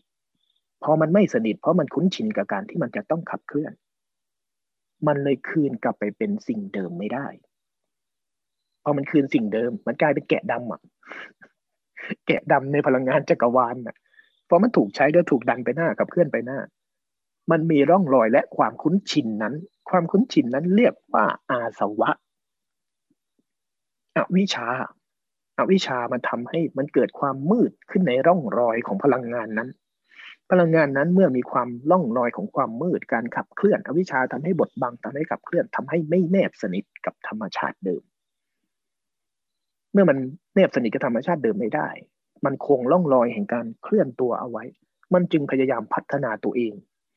เป็นร่องรอยนั้น แล้วก็พัฒนามาเรื่อยๆ มีน้ำหนักมากขึ้น มีตัวตน มีร่องรอยที่ชัดเจนมากขึ้น เหมือนรอยเท้านกในอากาศเลยนะ เวลาเขาอธิบายถึงอาสวะเนี่ย เป็นลักษณะนั้นจริง ๆ นะ เหมือนกับเราเดินไปบนสนามหญ้าหน้าบ้านก็ได้ เดินเข้าวันแรก ยังไม่มีรอยอะไรเยอะ คุณลองเดินเข้าสักสิบรอบสิ ใบไม้จะเริ่มเฉาเป็นรอยละ ไอ้ร่องรอยนั่นแหละ แต่เป็นร่องรอยในนาม เขาเรียกว่าร่องรอยอาสวะ เพราะมันถูกการทำซ้ำบทบังซ้ำๆอาสวะเคลื่อนตัวมีลักษณะของวิชาสวะ เพราะไม่รู้มันเลยต้องพยายามทำทำสิ่งนั้น กามาสวะพยายามเคลื่อนพยายามให้มีให้เป็น เพราะวาสวะพยายามคงตัวลักษณะนั้นเอาไว้ให้ได้สามลักษณะในกระบวนการจิตเราเนี่ยมันทำให้เกิดกระบวนการที่เกิดการแบ่งแยก แบ่งแยกตัวเองออก แบ่งแยกตัวเองออกจากสิ่งเดิมๆ มันไม่เชื่อม มันไม่แนบ มันไม่สนิท มันไม่แนบสนิทกับธรรมชาติและสรรพสิ่ง พอมันแบ่งแยกเสร็จ พอมันขับเคลื่อนเป็นอาสวะ ขับเคลื่อนมาเป็นลักษณะเนี้ยในจิต แล้วมันจะแสดงตัวเมื่อไหร่ พลังงานเนี้ยเป็นแค่พลังงานนะ พลังงานในในจิตเราเนี่ย พลังงานที่ตรงข้ามกับไอ้จิตเดิมมันจะทำหน้าที่ในการจึ๊บไปนิดนึง พอมันพยายามจึ๊บไปนิดนึงเจือปนกับธรรมชาติแบ่งแยกกับธรรมชาติ คงลักษณะบางอย่างของในจิตที่ให้เกินจากต้นไม้ใบหญ้าและสรรพสิ่งขึ้นมาเนี่ยพอมันพยายามทำอย่างนี้ มันจะกลายเป็นลักษณะของตัณหาทิฏฐิ ตัณหาทิฏฐิถูกแบ่งถูกแยกย่อยออกกระจายออกไปเป็นสิ่งที่เรียกว่าอุปทานทั้งสี่อุปทานทั้งสี่มีลักษณะ รวมออกมาเป็นลักษณะของตัณหาทิฏฐิ ตัณหาจะมีลักษณะสามอย่าง คือใจที่ปฏิเสธใจที่อยากให้อยู่ใจที่พยายามแข็งขืน ทิฏฐิจะเป็นลักษณะของการแบ่งแยกตัดสิน มีขอบมีเขต อันนี้เราอันนี้รู้ อันนี้สิ่งที่ถูกรู้ มันละเอียดลึกซึ้งแม้กระทั่ง อันนี้รู้ อันนั้นสิ่งที่ถูกรู้ อันนั้นเป็นตา อันนี้เป็นหู อันนี้เป็นรูป อันนี้เป็นนาม อันนี้เป็นรู้ แล้วมันก็เกิดการให้ค่าขึ้น ให้ค่าว่าสิ่งนี้เป็นสิ่งนี้ สิ่งนี้เป็นสิ่งนี้ สิ่งนี้ไม่ใช่อันนี้ สิ่งนี้ไม่ใช่อันนั้น อันนั้นเป็นอันนี้ ลักษณะนี้ทั้งหมดก็ยังเป็นตัณหาและทิฏฐิหมดเลยนะ ไม่ใช่ตื่นรู้เดิม ไม่ใช่จิตเดิม เพราะฉะนั้นกระบวนการเนี้ยอันนี้ฟังแล้วไม่เข้าใจก็หรอกนะ ฟังไปเฉยๆนะ แล้วไม่ต้องมาบอกว่าฟังไม่เข้าใจเลย เออ ไม่แปลกมันไม่ใช่สิ่งที่จะเข้าใจมันได้ง่าย ๆ จะพูดให้ฟัง ตอนเป็นตัณหาทิฏฐิเนี่ย เนี่ยแหละคือเหตุผลที่บอกว่าเวลาภาวนาไปเนี่ยอย่าไปตัดสิน อย่าไปโวยวาย อย่าไปรักษาแต่ผู้รู้ผู้รู้ผู้รู้ไว้ บางคนเข้าใจรูปเข้าใจนาม ยังไม่เข้าใจเลย ยังไม่ตื่นรู้เลย จิตตื่นรู้จิตประพัดสอนจิตเดิมแท้ยังสัมผัสไม่ได้เลย มีเยอะเลยเก้าสิบเปอร์เซ็นได้ซ้ำถ้าไม่เข้าใจเรื่องนี้อย่างจริงจังต้องไล่อารมณ์ไปเรื่อยๆเรื่อยๆจนเข้าใจสมมุติปรมัตเข้าใจใจรักเข้าใจสมมุติปรมัตได้รอบจริง ๆ จิตจึงจะถึงการตื่นรู้ จิตจะถึงการตื่นรู้เดิมได้ ไม่งั้น จิตมันจะเกิดการให้ค่าในการรู้ขึ้น เกิดการให้ค่าในการรู้มากกว่าสิ่งอื่น มากกว่าสภาวะอื่น ๆ ถ้าจิตมันให้ค่ากับการรู้มากกว่าสภาวะอื่นเห็นไหมว่า ต้นไม้ทุกต้น มันไม่ใช่แค่ต้นไม้ จิตมันเกิดบางอย่างขึ้น มันเกิดร่องรอยบางอย่างขึ้น กระบวนการทั้งหมดเนี่ยเป็นกระบวนการของสิ่งที่เรียกว่าอาวิชชาหมดเลย เพราะความไม่รู้จริงว่าธรรมชาติและสรรพสิ่งมันเป็นแค่นั้น ธรรมชาติและสรรพสิ่งเป็นแค่นั้น เวลาจิตที่มันจะตื่นรู้ขึ้นนะ มันเห็นว่าไอ้ธรรมชาติทั้งหมดเนี่ยเป็นสิ่งเดียวกัน เวลาเราไปสัมผัสจิตเดิมๆที่เป็นธรรมชาติเดิมๆเนี่ย มันจะรู้เลยว่า มันเชื่อมโยงกันทั้งหมดจริง ๆ ต้นไม้ใบหญ้าก้อนหิน ไม่มีชื่อไม่มีเสียงไม่มีภาษา ไม่มีบัญญัติมันไร้บัญญัติจริง ๆ นะ เวลาเข้าไปถึงมันโอ้ มันไม่มีอะไรที่จะบอกมันได้ ไม่มีอะไรที่จะไปบัญญัติใส่แปะป้ายให้มันได้เลย มันเงียบ มันไร้ชื่อ ไร้เสียง ไร้การไป ไร้การมา แต่เชื่อมโยง อ่อนน้อม อ่อนโยน มันอ่อนโยนแบบสุดๆ กับธรรมชาติ กับต้นไม้ กับใบหญ้า มันจะรู้เลยว่ามันเป็นเนื้อ เป็นตัว เป็นสิ่งเดียวกันทั้งหมด ถ้าจิตเราตื่น การตื่นทำให้เข้าถึงสภาวะนี้ เข้าถึงสภาวะนี้ บางครั้งเราเห็นเรารู้เราเห็นเรารู้ เราพอสัมผัสได้ แต่ถ้าจิตยังไม่พลิก จิตยังไม่ข้ามมาสัมผัสแล้วมายืนอยู่ตรงนี้อยังแท้จริง จะยังเรียกว่าตื่นรู้แต่ยังไม่เป็น ยังไม่ตื่นจนเป็น ยังไม่พลิกข้าม ยังไม่ข้ามฝั่ง ใครภาวนาจนจิต จนญาณปัญญามันพาให้จิตสัมผัสถึงความเป็นดั้งเดิมของมันได้ ก็ยังไม่ยืนยันว่าถึงมรรคถึงผลนะ ยังไม่ยืนยันว่าคุณได้มรรคได้ผลนะคุณอาจจะได้แค่ถึงกระแสตกกระแสเข้ากระแสเข้าล่องลอยใหม่ เพราะว่าหลังจากจิตเราเข้าใจสัมผัสได้ถึงสภาวะพวกเนี้ย มันเราจะรู้ได้เลยว่า จิตมีวงจรใหม่ ธรรมชาติของจิตเราที่เป็นมาทั้งหมดนะ่ะ มันเป็นวงจรของการขับเคลื่อนไปหน้า เราอยู่บนพื้นฐาน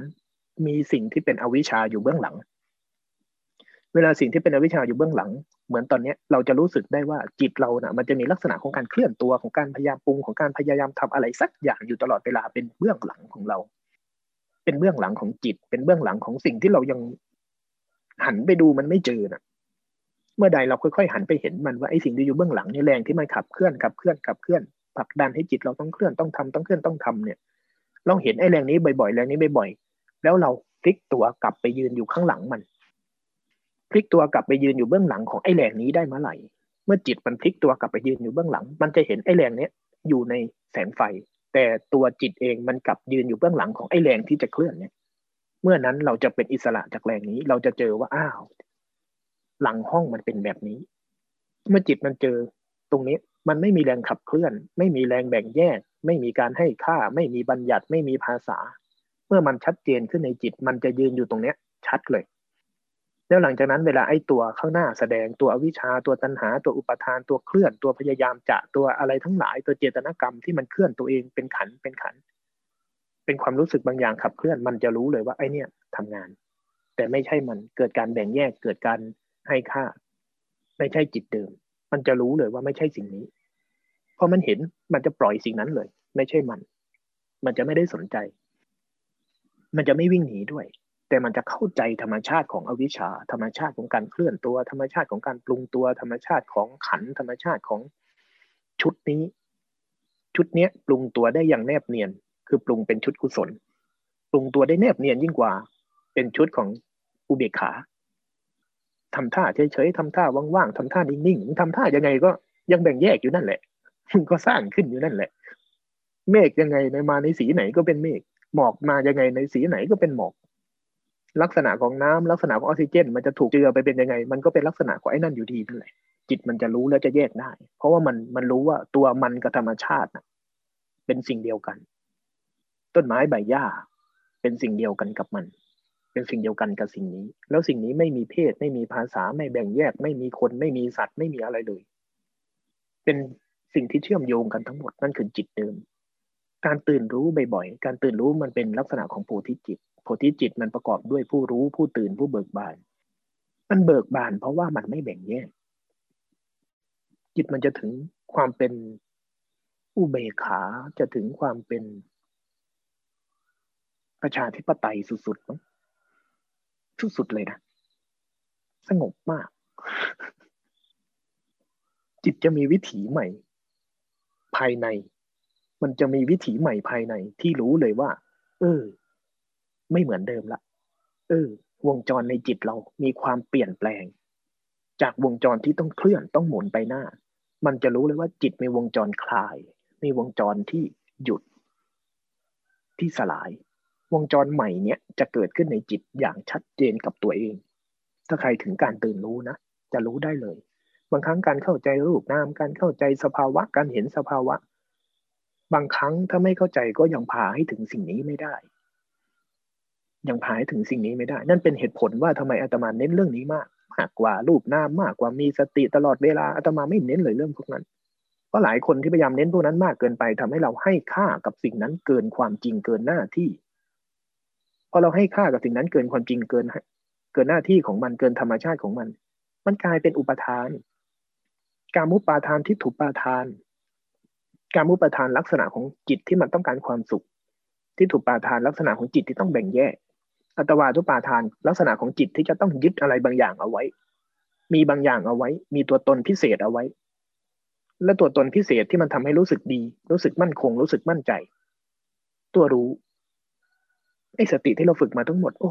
เวลามาเจอจิตเดิมๆง่ายๆโอ้ยมันสบายเนาะแต่มันไม่มั่นคงเลยจิตลึกๆ มันรู้สึกว่ามันจะต้องเกาะอะไรบางอย่าง แล้วรู้อยู่กับสตินี่มั่นใจกว่า บางคนน่ะ ถ้าไม่เข้าใจเรื่องนี้น่ะ เป็นขนาดนั้น เราไม่มีแต่ดันไปมีผู้รู้ปลอดภัย ใครปลอดภัย ใครปลอดภัย เคยย้อนกลับไปถามไหมล่ะ บางคนนะบอกอาตมานี้อาตมาตั้งคำถามให้ว่า ใครปลอดภัย เคยย้อนกลับไปดูความรู้สึกนั้นไหม ใครเป็นผู้ปลอดภัย ใครได้ประโยชน์จากการมีสติ ใครได้ประโยชน์จากการรู้ ใครได้ประโยชน์จากการดับ ใครได้ประโยชน์จากการปลอดภัยนั้นนั้น แสดงว่ามันมีคนอยู่เบื้องหลังที่ได้ประโยชน์นั่นแหละอุปทานที่ถูกประทานอัตวาทุปทานคือลักษณะแบบเนี้ยที่มีอยู่ในจิตเราเพราะไอ้ลักษณะนี้แหละ เบื้องหลังของมันคือความไม่รู้จริง มันเลยแบ่งแยกว่ามีสิ่งปลอดภัย มีสิ่งไม่ปลอดภัย มีกุศล มีอกุศล มีต้นไม้ มีสิงสาราสัตว์ มีนั่นมีนี่ ก็เพราะไอ้ความรู้สึกชนิดนี้แหละที่อยู่ในใจเรา ไอ้เนี่ยเรียกว่าอาวิชชาคือความไม่รู้จริง ต้นไม้จึงไม่เป็นแค่ต้นไม้ อะไรเกิดขึ้นก็เลยสักแต่ว่า ขี้หมา มันสักแต่ว่าแค่ไหนหรอกมันเลยทำให้เราแบ่งแยกว่า โกรธเกิดขึ้นไอ้ทำไมต้องโกรธปล่อยวางความโกรธใครเป็นคนปล่อยวาง ความโกรธก็คือความโกรธจะไปปล่อยวางมันทำไม ถ้ามีการปล่อยวางแสดงว่ามีคน มีผู้ได้ประโยชน์นั่นแหละ อุปทานทำงานนั่นแหละอวิชชาทำงาน จิตเดิมแท้ไม่ปรากฏนะแบบนั้น จิตเดิมแท้ไม่ปรากฏ คุณกำลังแบ่งแยก จิตกำลังแบ่งแยก ความรู้สึกชนิดเนี้ยธรรมชาติชนิดเนี้ยมันพาให้เราวิวัฒนาการ เริ่มจากต้นไม้ เริ่มจากพลังงานเดิมๆไอ้ความรู้สึกชนิดเนี้ยเป็นเบสที่สุดเป็นฐานที่สุด ฝั่งวิวัฒนาการ ฝั่งวิวัฒนาการให้เกินจากธรรมชาติเดิมๆขึ้นมา มันเอาสิ่งนี้เป็นเบสฐานที่สุดเลยนะ ในกระบวนการจิต เพราะฉะนั้นไอ้สิ่งเนี้ยจะเป็นสิ่งที่เราคุ้นชินที่สุด คุณเคยเห็นไหมว่าไอ้สิ่งธรรมชาติที่เราคุ้นชินที่สุดตอนเนี้ย ไม่ใช่การรู้ ไม่ใช่จิตเดิม แต่เป็นสิ่งที่การคุ้นชินที่จะต้องทำอะไรสักอย่าง เห็นไหมใครที่เริ่มสัมผัสได้ถึงความธรรมดา เริ่มสัมผัสได้ถึงสมาธิอุเบกขา ใครสัมผัสได้ถึงใครเริ่มได้กลิ่นของการตื่นรู้ เห็นไหมว่าไอ้สิ่งที่จิตมันทำทั้งวันคืออาการที่พยายามจะพยายามจะเคลื่อนพยายามจะทำพยายามจะนู่นพยายามจะนี่ แล้วไอเนี่ย ไม่หายสักทีไม่หมดสักทีมันจะหมดได้ยังไง มันพาให้กระบวนการของความเป็นเรานะ่ะ มีสิ่งนี้เป็นเบสฐาน กระบวนการของความเป็นเรานะกระบวนการของการมีเราเนี่ย มันมีอวิชชาตัวเนี้ย ความคุ้นชินตัวเนี้ย ลักษณะอาการเนี้ยถ้าไปจำแนกแจกแจงมันจะเป็นชื่ออวิชชาตันหาอุปาทานเป็นอาสวะอุ้ยสารพัดชื่อ สารพัดหน้าตาสารพัดจังหวะขณะจิตของมันแต่ละขณะจิตมีชื่อหมดเลย แต่เราไม่ต้องรู้ชื่อมันก็ได้ ไม่ต้องไปรู้มันหรอก ถ้าไล่กระบวนการละเอียดนะ ภาษาอายตนะกระทบกันเป็นอ่าอะไรล่ะ เป็นความคุ้นชิน เป็นสันดาน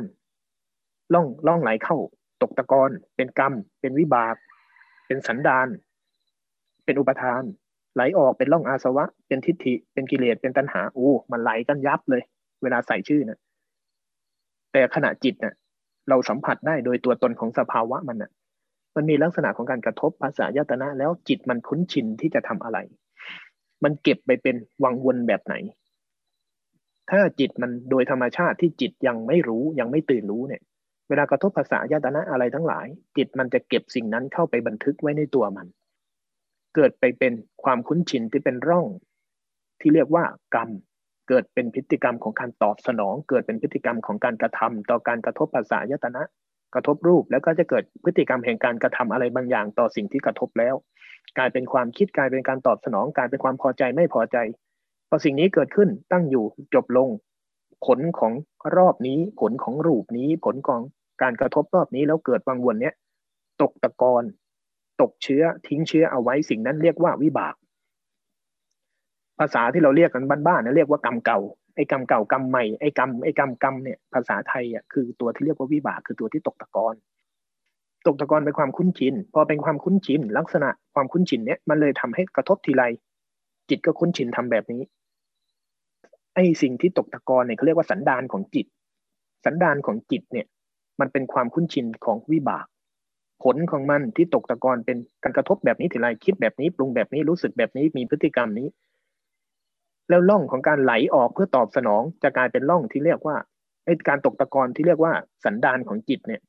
มันก่อให้เกิดเป็นพลังงานของความคุ้นชินของลักษณะของการแบ่งแยกของการที่จะต้องขับเคลื่อน ลักษณะของการขับเคลื่อนของอะไรทั้งหลายมันเรียกว่าอุปทาน มันเป็นแรงและพลังงานทำให้จิตมันเกิดล่องรอยพิเศษที่ไม่คืน ไม่กลับไม่แค่นั้นกับธรรมชาติทั้งหมด มันก็เลยกลายเป็นล่องรอยของอุปทาน ล่องรอยอุปทานเนี้ยมันก็เลยพยายามที่จะขับเคลื่อนก่อตัวสร้างทำอะไรบางอย่าง พอมันไหลออกมาเพื่อส่งพลังงานนั้นมาสร้างมาปรุงมาแต่งมาขับมาเคลื่อน มันเลยเป็นร่องที่เรียกว่าอาสวะร่องความคุ้นชินของอาสวะ เวลากระทบแบบนี้ใครเป็นร่องโทสะโทสะก็เกิดเยอะ คนอื่นเขามองไปเรื่องขำไอ้นี่มองไปโทสะเฉยเลย นั่นแหละร่องความคุ้นชินที่เรียกว่าอาสวะพอร่องนี้คุ้นชินที่จะไหลออกทางนี้ ไหลออกเป็นลักษณะนี้ มันก็ไปปรุงออกมาเป็นตัณหาทิฏฐิออกมาเป็นสังขารออกมาเป็นกิเลสออกมาเป็นตัณหา แล้วก็ไปดึงไอ้กิเลสตัณหาชุดลักษณะ บางคนมองภาพนี้สวย บางคนมองภาพนี้น่าเกลียดบางคน กระทบเรื่องนี้ขำหัวเราะบางคนกระทบเรื่องนี้กลายเป็นโทสะล่องรอยของจิตแต่ละคนที่ไปดึงออกมาเป็นลักษณะของความขำความเป็นโทสะความเป็นราคะล่องรอยพวกนั้นน่ะ ก็กลายเป็นกิเลสตัณหาอุปทานนั่นแหละ มันไหลกันมาเป็นกระบวนการแบบนี้ แล้วจิตเราน่ะ อยู่ในวังวนแบบเนี้ย เป็นวนลูปมันจึงเรียกว่าวัฏฏะจิตเรามีวัฏฏะแบบนี้วนไปวนมาวนไปวนมาวนไปวนมาโดยเราไม่รู้ แล้วมนุษย์ทั้งหลายไม่รู้ แล้วมันก็สร้างโลกสมมุติเข้าในครอบครอง ครอบครองและบัญญัติต่อสรรพสิ่งรอบตัวว่าต้องแบบนั้นเป็นสิ่งนี้เป็นสิ่งนั้น นั่นแหละที่ท่านอาจารย์เรียกว่ามันไม่ตื่นกายไม่ตื่นใจ ทีนี้พอจิตมันค่อยๆแยกออกสัมผัสธรรมชาติจริง แล้วมันก็เห็นวังวนนี้ในจิต พอมันตื่นกายเป็นรู้ว่าอะไรเกิดกับกาย พอมันเริ่มตื่นใจ มันเริ่มว่าอะไรที่เกิดกับใจ ธรรมชาติของมันเป็นวังวนไหน เมื่อมันรู้ว่าไอ้ธรรมชาติเหล่านี้เป็นแค่ธรรมชาติอย่างหนึ่งที่พยายามขับเคลื่อนมันสาวกลับสาวกลับสาวกลับไปเห็น จนมันเห็นแรงที่ใจพยายามขับเคลื่อน แล้วบทบัญญัติบทบังต่อธรรมชาติที่ปรากฏแล้ว ธรรมชาติที่ปรากฏแล้วเป็นแค่นี้เป็นแค่นี้แต่ใจที่พยายามขับเคลื่อนพยายามที่จะเป็นพยายามที่จะพยายามที่จะ พอมันรู้ว่าอ้าวไอ้แรงที่พยายามทั้งจะเนี่ยมันทำตลอดเวลาเหรอพอมันพลิกตัวกลับมายืนข้างหลังแล้วยืนดูไอ้แรงนี้ โดยไม่ตอบสนองโดยไม่ทำตามแรงนี้ จิตมันจะพลิกขึ้น จิตจะตื่นขึ้น เมื่อมันตื่นกาย เมื่อมันตื่นใจ เมื่อมันพลิกถอยออกมาจากแรงที่มันเคยเป็นเคยทำทั้งหมด มันจะเจอจิตเดิมอ้าว สิ่งเดิมนี้ไม่ได้เป็นไอ้สิ่งเหล่านี้ แรงขับเคลื่อนแรงพยายามจะในจิตเราเนี่ย เป็นอีกสิ่งหนึ่ง เป็นอีกวงจรหนึ่งที่ไม่ใช่สิ่งเดิม เมื่อมันสนิทแนบแน่นกับพื้นฐานของสิ่งเดิมเนี่ย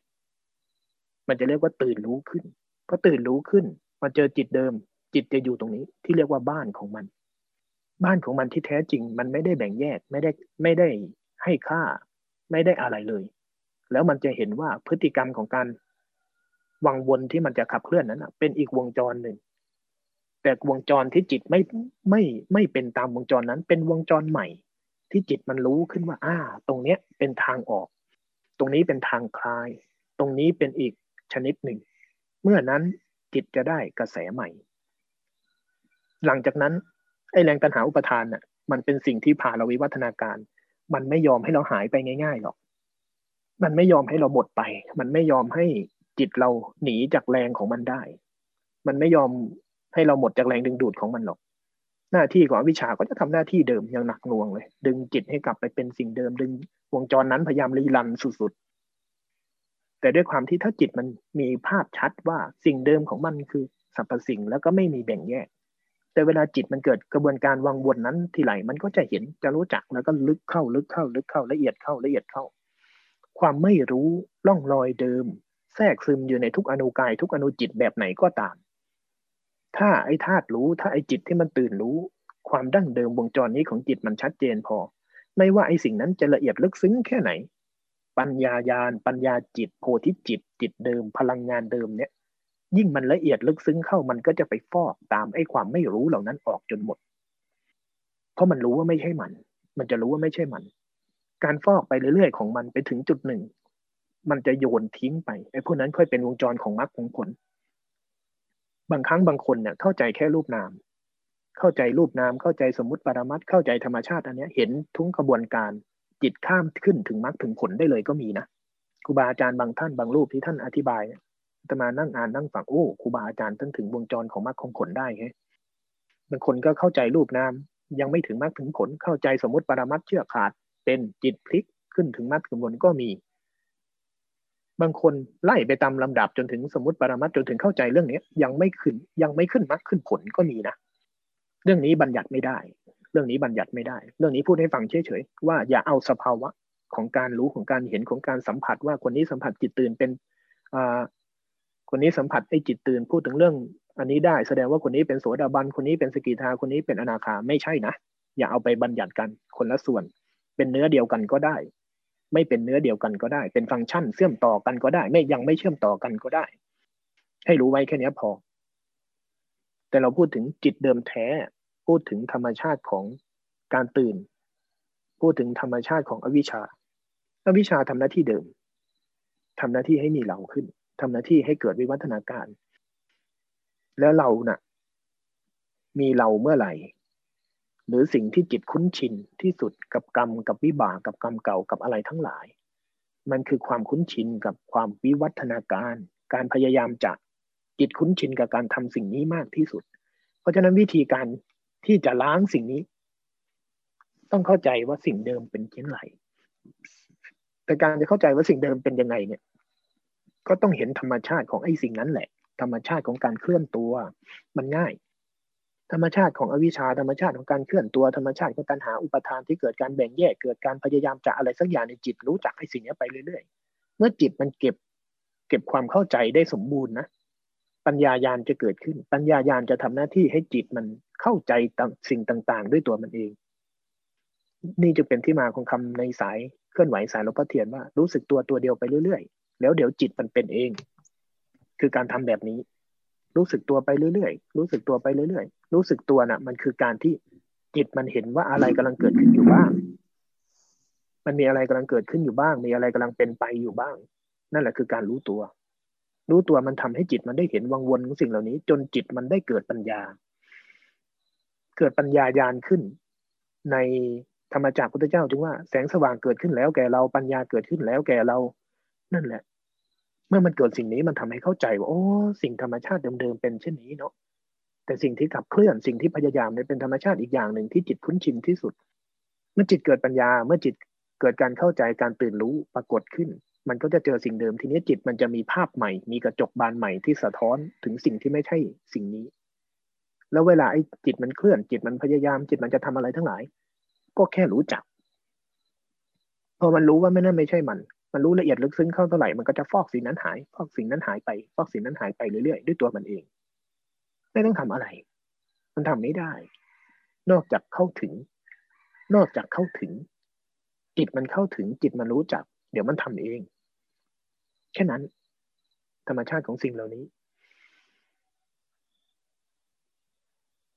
จะว่ามันเป็นเรื่องยากมันก็ยากนะ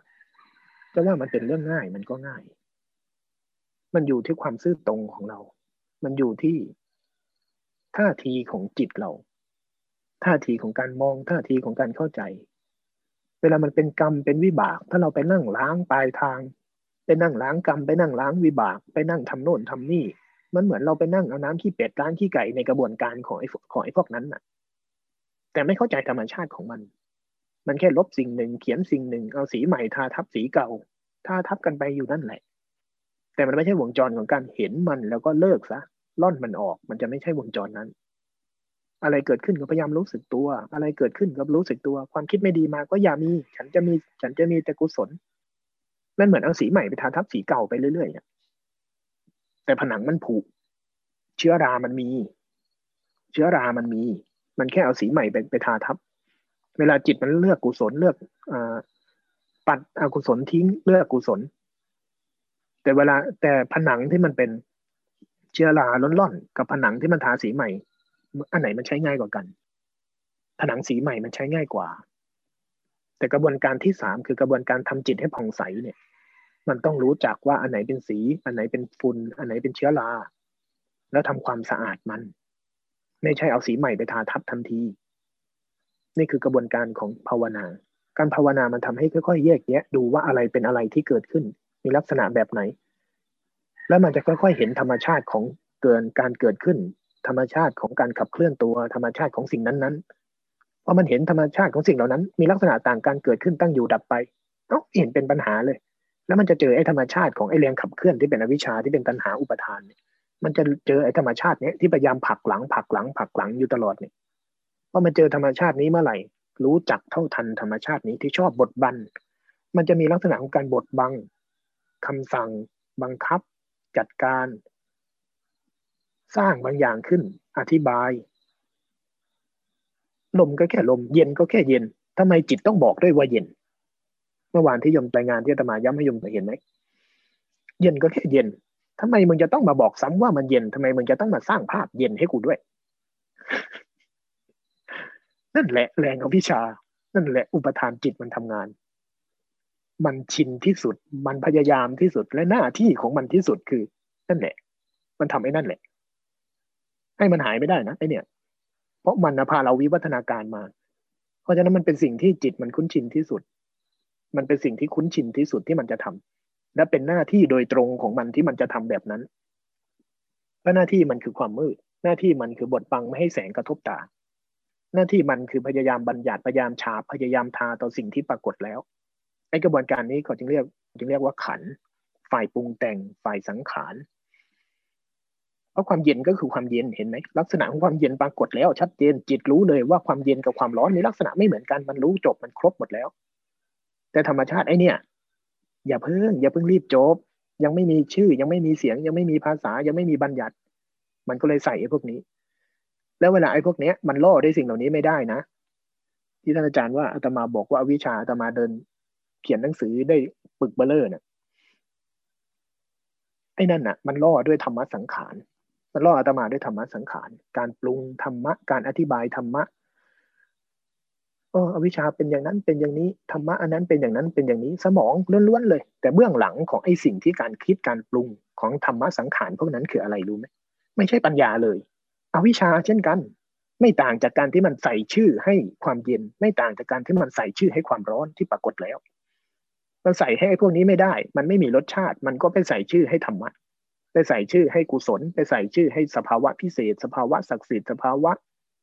ของความดีสภาวะของความวิเศษ สภาวะของอัตตาตัวตนสภาวะของอิทธิปฏิหารอะไรทั้งหลายที่เกิดขึ้นในจิต มันเป็นสภาวะที่ไม่ธรรมดาไม่ธรรมดาไม่ธรรมดาดังนั้นการให้ค่ากับธรรมะใครอินกับธรรมะใครเป็นใช้ธรรมะสังขารมากๆ บางครั้งเบื้องหลังของธรรมะสังขารไม่ใช่ปัญญา ไม่ใช่การอธิบายความจริงให้จิตฟัง ถ้าการอธิบายความจริงให้จิตฟังเป็นปัญญาของจิต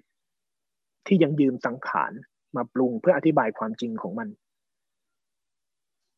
แต่ส่วนใหญ่พอหมดฤทธิ์ของปัญญาจะกลายเป็นอวิชชาเข้าแทรกกลายเป็นอันกลายเป็นอัตตาตัวตนกลายเป็นโอ้มันเป็นอย่างนั้นมันเป็นอย่างนี้ฉันรู้แล้วว่าแบบนั้นแบบนี้มีการบทบัญญัติและบทบังความจริงทั้งนั้นเลย กลายเป็นธรรมะสังขารกลายเป็นอวิชชาเพราะนั้นไอ้สิ่ชั่วโมงทั้งหลายที่ตมาเดินอวิชชาได้เป็นเล่มๆนะอาตมาโดนอวิชชาหลอก ปัญญาเกิดขึ้นนิดเดียว นิดเดียวไม่นานหรอก หลังจากนั้นอวิชากินอีกหลายชั่วโมงอาตมามาเข้ามารู้ตอนที่ไปเล่าให้ท่านอาจารย์ฟัง โอ้ วันนี้ได้ได้เทียบเลยอาจารย์ อวิชาคำเดียวมันเข้าใจธรรมะสังขารอาจารย์ท่านถามว่า ตอนนี้หายหมดหรือยังเออ ผมเดินมาตั้งนานหายหมดแล้ว ตอนนี้ไม่มีอะไรเลยอาจารย์รู้สึกตัวตัวเนี้ยเพิ่งได้แค่เนี้ยมาหาโดนหลอกอยู่ตั้งนาน ไม่ใช่ได้นั่นแหะอาตมาค่อยสะดุ้งขึ้นเลยอ้าวเหรอ เออ ใช่นี่หว่า ไอ้ทั้งหมดนั้นเราเดินคิดนี่หว่า นั่นแหละ ธรรมชาติของจิตที่มันจะสร้างอะไรบางอย่างขึ้นมา มันสร้างสิ่งที่ไม่ดีไม่ได้ มันก็สร้างไอ้สิ่งดีๆ จิตใครมีกิเลสตัณหาอุปทานในลักษณะของความวิเศษ มันก็สร้างความวิเศษ จิตใครมีลักษณะของอัตามานะ เยอะๆ มันก็ไปสร้างอัตามานะว่าฉันเก่งฉันรู้ ใครบ้า ใครหมกมุ่นกับอะไรมีร่องแบบไหน มันก็ไปสร้างไอ้นี่นมาสนองตัวเอง อวิชชาทำหน้าที่พวกนั้น เพื่อที่จะหลอกล่อเพื่อที่จะบดบัง บดบังความจริงว่าไอ้ความจริงเนี่ยมีแค่เนี้ยมีลักษณะอาการอยู่แค่แบบนี้จบเลย จิตเดิมมีลักษณะที่ไม่แบ่งแยกไม่ตัดสินไม่อะไร ธรรมชาติของสิ่งนั้นจะทำลักษณะนี้เสมอ สิ่งนี้เมื่อใดที่เราเข้าใจ เมื่อใดที่เราสัมผัสได้ถึงเราค่อยรู้ขึ้นนะ ใครภาวนาจนมาถึงจิตเดิม จิตมันพลิกขึ้นมา จิตมันตื่นขึ้นมา ธรรมชาติรอบตัวก็สิ่ง ตอนที่จิตเราพลิก จิตเราตื่นจริง ๆ เนี่ย เราจะรู้ได้เลยว่า มันไม่มีแม้แต่ตัวรู้ บางคนนะ่ะ บางคนนะรู้ตัวรู้ตัวรู้ตัวมาถึงจุดหนึ่งต้องวางการรู้ พบผู้รู้ฆ่าผู้รู้